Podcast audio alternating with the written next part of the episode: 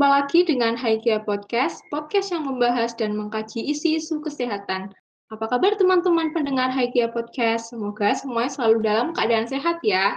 Pada episode kali ini, aku, Eca, ditemani dengan temanku. Halo, aku Rara. Halo Rara. Oke, pada episode kali ini tuh kita mau bahas apa nih, Ra? Boleh di-spill nggak tuh? Pastinya bahasan kali ini tuh menarik banget ya, Sobat Hejia semua. Tanpa berlama-lama, aku mau langsung spill aja nih tema kita kali ini, yaitu masih salahkah memilih skincare? Oke, bener banget nih. Untuk episode kali ini, kita akan bahas tentang skincare. Mungkin sobat pendengar Haikia Podcast nih udah sering banget ya dengar kata-kata skincare, apa itu skincare, gimana cara pakai skincare. Tapi tuh sebenarnya sobat Haikia tahu nggak sih apa tuh definisi dari skincare itu sendiri? Jadi aku kasih tahu ya teman-teman semua, skincare adalah serangkaian perawatan kulit yang dapat merawat kesehatan dan kecantikan kulit seseorang. Jadi untuk sekarang ini kita merawat kulit, kita nggak harus datang ke salon, di rumah pun kita sekarang bisa untuk melakukan perawatan kulit dengan berbagai produk skincare yang banyak banget jenisnya di pasaran gitu. Terus uh, apa sih fungsi kita pakai skincare? Boleh dijelasin dong Rara? Jadi sesuai dengan pengertiannya tadi, penggunaan skincare itu bertujuan untuk menjaga kulit agar senantiasa sehat dan terawat.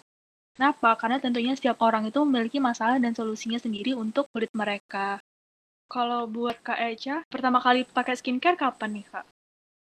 Kalau untuk cuci muka cuci muka gitu sih udah dari SMP kali ya, pakai facial wash gitu. Tapi kalau untuk daily rutin tuh kayaknya akhir SMA atau awal kuliah gitu, karena kayaknya waktu SMA tuh harus berangkat pagi dan kalau pakai skincare tuh kadang ngeringin di mukanya tuh lama gitu ya, jadi kayak nggak sempet kan SMA kan harus berangkat gasik gitu ya. Kalau Rara sendiri gimana? Aku juga kalau cuci muka itu udah dari SMP sih, uh, kalau yang lumayan rutin baru mulai SMA.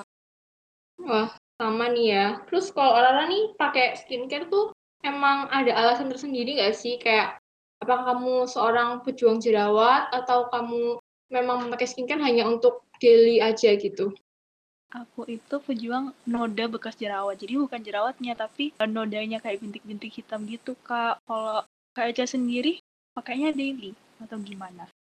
Uh, kalau aku tuh daily doang sih, karena aku emang nggak ada masalah gitu sama jerawat. Paling bintik-bintik doang, terus hilang gitu. Jadi kayak, karena nggak ada masalah ini, jadi justru aku tuh makanya nggak rutin. Jadi kayak masih sering bolong-bolong gitu, karena kayak kalau make ya nggak kenapa-kenapa, kalau nggak pakai juga nggak kenapa-kenapa gitu sih. Melihat tadi sama-sama udah dari SMP mengenal face wash dan skincare, Berarti perawatan kulit itu memang menjadi salah satu tren yang ada di kalangan masyarakat ya Sobat Hejia. Dalam hal ini semakin banyak masyarakat yang paham dan sadar akan pentingnya menjaga kesehatan kulit. Dan banyak orang yang mulai menyebarkan berbagai informasi tentang perawatan kulit hingga bermacam produk skincare yang banyak diproduksi dan dikembangkan. Seperti kita ini, nanti kita mau bagi-bagi tips bagaimana caranya memilih produk skincare yang tepat untuk jenis kulit Sobat Hejia. Ya, bener banget karena memang kulit itu kan juga merupakan bagian tubuh paling luas gitu ya, dan fungsinya itu untuk menutupi dan melindungi bagian tubuh.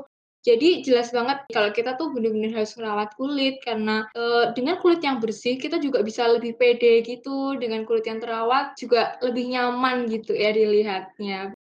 Terus nih aku mau nanya pendapatnya Rara, kalau menurut Rara cowok tuh boleh pakai skincare nggak sih atau cuma cewek doang nih yang boleh pakai? Kalau menurut aku, nggak apa-apa sih. Soalnya sesuai dengan fungsinya tadi, skincare itu kan untuk merawat kulit. Jadi bagi cowok yang lebih banyak aktivitasnya tentunya lebih ingin merawat diri mereka. Kalau Kak Eca? Iya sih, kalau menurut aku juga cowok pakai skincare itu nggak masalah ya, karena bener banget kata Rara, kembali lagi ke fungsinya skincare itu untuk merawat tubuh supaya kita terlihat lebih bersih dan lebih nyaman dilihat juga. Dan menurutku emang skincare itu nggak ada hubungannya sama gender. Jadi it's okay mau pakai skincare malah justru lebih enak dilihat gitu. Oh iya aku mau nanya nih sama Rara. Kalau boleh tahu tipe kulitnya Rara nih apa ya? Tipe kulit aku itu nggak terlalu berminyak atau nggak terlalu kering tapi kelihatan kusam kak. Hmm Terus gimana sih caranya kamu milih skincare dengan keadaan kulitmu yang kayak gitu tuh? Boleh bagi dong tipsnya. Nah, untuk sobat hajia semua yang tipe kulitnya sama nih kayak aku, bisa selalu menggunakan sunscreen setiap berpergian keluar rumah untuk melindungi dari radiasi UV ray ya dari matahari. Selain itu, bisa memilih jenis skincare yang dapat melembabkan kulit dan memiliki efek mencerahkan. Eh, Kak, kalau jenis kulit Kak Eca apa? Kalau aku nih, aku mengklaim diriku adalah manusia dengan kulit berminyak gitu ya. Jadi aku ya nggak pakai skincare yang banyak kandungan minyaknya. Karena apa? Ya mukanya sudah banyak minyaknya, masa mau ditambah skincare yang ada minyaknya lagi nanti makin numpuk-numpuk nih di mukaku terus juga aku pakai pelembab gitu tapi kandungan pelembab itu nggak terlalu tinggi gitu ya kalau dibandingin sama orang yang kulitnya kering itu terus aku juga lebih senang pakai skincare yang bentuknya tuh gel karena jadi lebih adem gitu di muka Oh iya, disclaimer ya teman-teman, kalau misalnya nanti kita keceplosan gitu menyebut merek, kita ini tidak di-endorse apa oleh pihak mana pun. Tapi kalau mau endorse, kita menerima dengan senang hati gitu ya. Oke, untuk selanjutnya Rara bisa bagi tips nih kepada Sobat DJ semua tentang gimana sih cara milih produk skincare sesuai dengan masalah kulit yang dialami. Jadi yang kayak aku bilang tadi, aku tuh seorang pejuang noda bekas jerawat ya. Jadi aku pengen coba kupas tuntas dari masalah jerawatnya dulu. Nah, jadi penggunaan produk skincare untuk kulit yang berjerawat ini tergantung dari tingkat keparahan jerawat yang Sobat Hajia alami. Akan tetapi, beberapa kandungan produk skincare untuk kulit berjerawat yang tergolong ringan dan mudah ditemukan tanpa resep dokter, di antaranya yang mengandung bahan asam salisilat, benzoyl peroksida, tea tree oil, alpha hidroksi asid atau yang kerap disingkat AHA, dan adapalene. Untuk mengurangi timbulnya jerawat, Sobat Hajia disarankan untuk selalu mengoleskan sunscreen setelah menggunakan produk perawatan kulit atau obat jerawat yang mengandung bahan-bahan tersebut setiap pagi harinya. Kenapa? Karena penggunaan skincare untuk kulit yang cenderung berjerawat menggunakan bahan-bahan yang aku udah sebutin tadi itu dapat menyebabkan kulit berubah menjadi sensitif apabila terkena paparan sinar matahari. Nah, lanjut untuk noda bekas jerawatnya. Jadi noda bekas jerawat dan bintik hitam di wajah dapat bertahan di kulit sampai 6 bulan lamanya untuk sembuh dan hilang sepenuhnya. Sebagai solusinya, Sobat Hajia bisa menggunakan produk skincare yang dapat membantu memudahkan noda bekas jerawat seperti produk skincare yang mengandung bahan vitamin C. Nah, vitamin C ini bisa ditemukan dalam pelembab atau krim wajah. Terus yang mengandung niacinamide. Nah, sobat Hajia aku juga pakai nih yang mengandung niacinamide karena bisa mencerahkan kulit dan membantu mengurangi noda hitam bekas jerawat.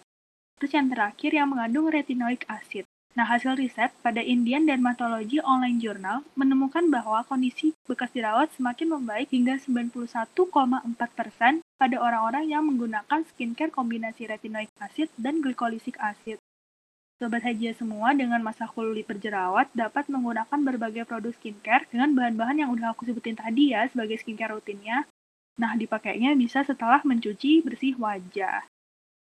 Oke, untuk tipe kulit yang selanjutnya adalah tipe kulit kering. Jadi, perlu Sobat Haji ketahui bahwa orang dengan tipe kulit kering ini juga rentan terhadap keriput. Dan biasanya nih, orang yang kulitnya kering itu sepaket sama orang yang punya jenis kulit yang kusam gitu.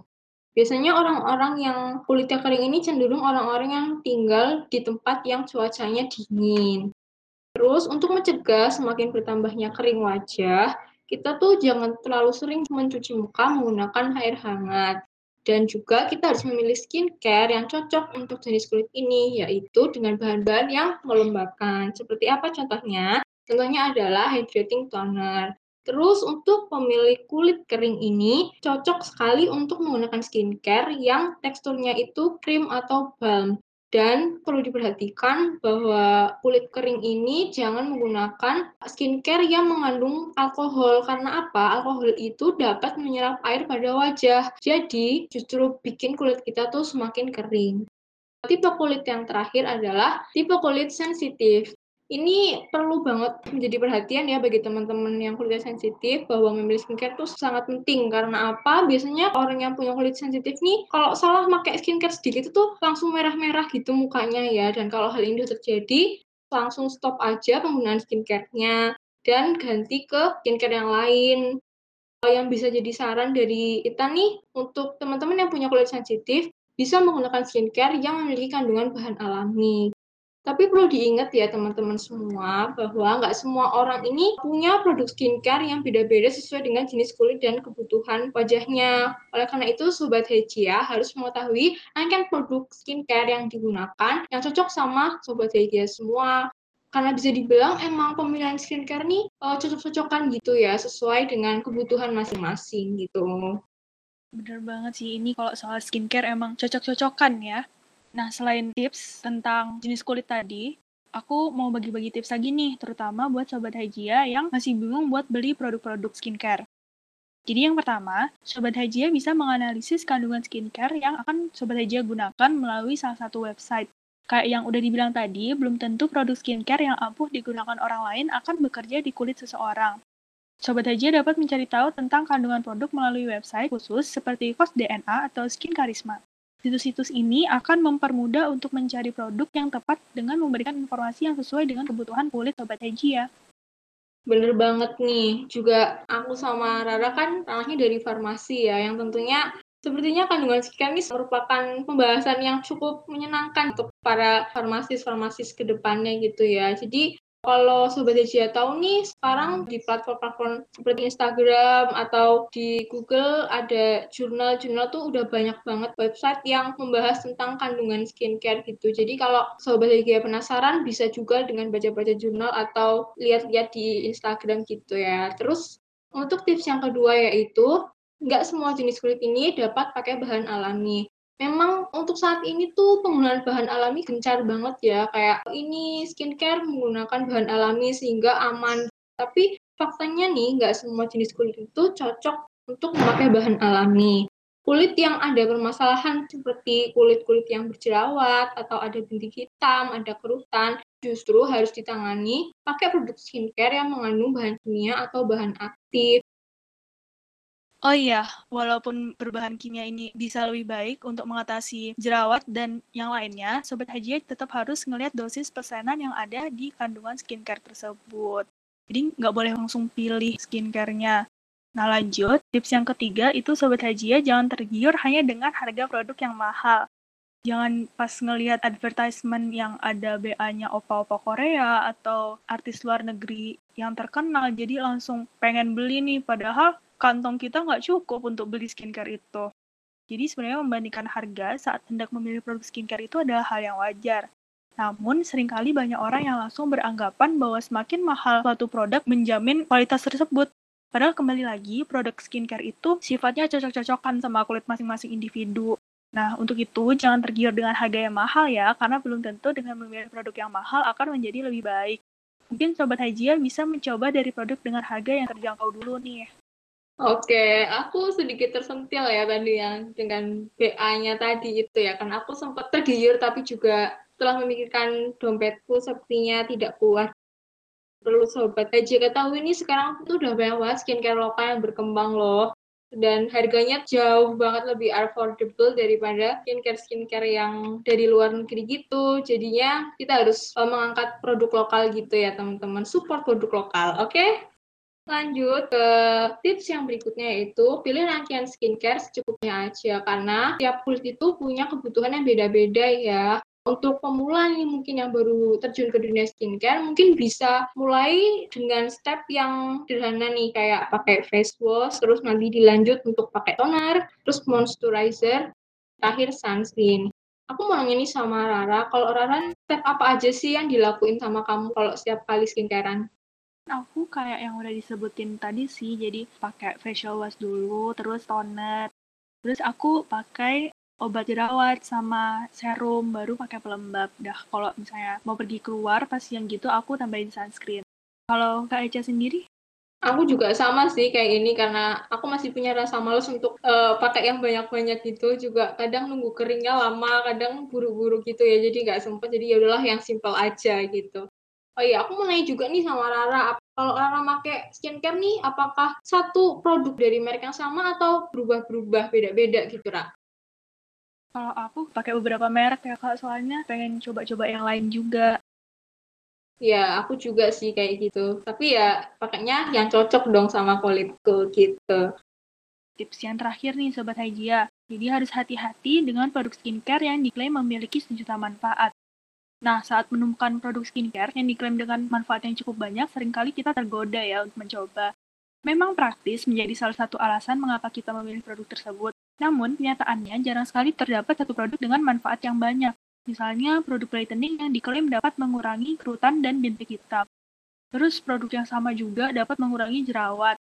Nah, itu tuh tidak mungkin, Sobat Hajia. Jadi, lebih baik kita memilih produk yang hanya fokus mengatasi satu permasalahan kulit. Nah, Sobat Hejia semua, pada intinya skincare ini adalah hal yang sangat melekat untuk kulit kita. Maka dari itu, kita harus selektif dalam memilih produk yang sesuai dengan masalah kulit yang sedang kita alami. Jangan bingung harus pilih yang mana. Zaman sekarang, produk skincare sudah banyak dan cenderung targeted manfaatnya. Ada yang khusus untuk moisturizing, brightening, anti-aging, mengurangi jerawat, dan sebagainya. Jadi tinggal Sobat Hejia sesuaikan aja dengan kebutuhan masing-masing. Oke, bener banget tuh kata Rara ya teman-teman. Nah, sekian dulu nih perbincangan kita pada episode kali ini. Semoga apa yang kita sampaikan ini bisa memberi manfaat untuk Sobat KJ semua dan menambah wawasan tentang skincare dan kita agar selalu memperhatikan skincare yang kita beli dan kita pakai apa kandungannya dan bagaimana cara memilih skincare yang benar. Terima kasih telah setia untuk mendengarkan Hegia Podcast.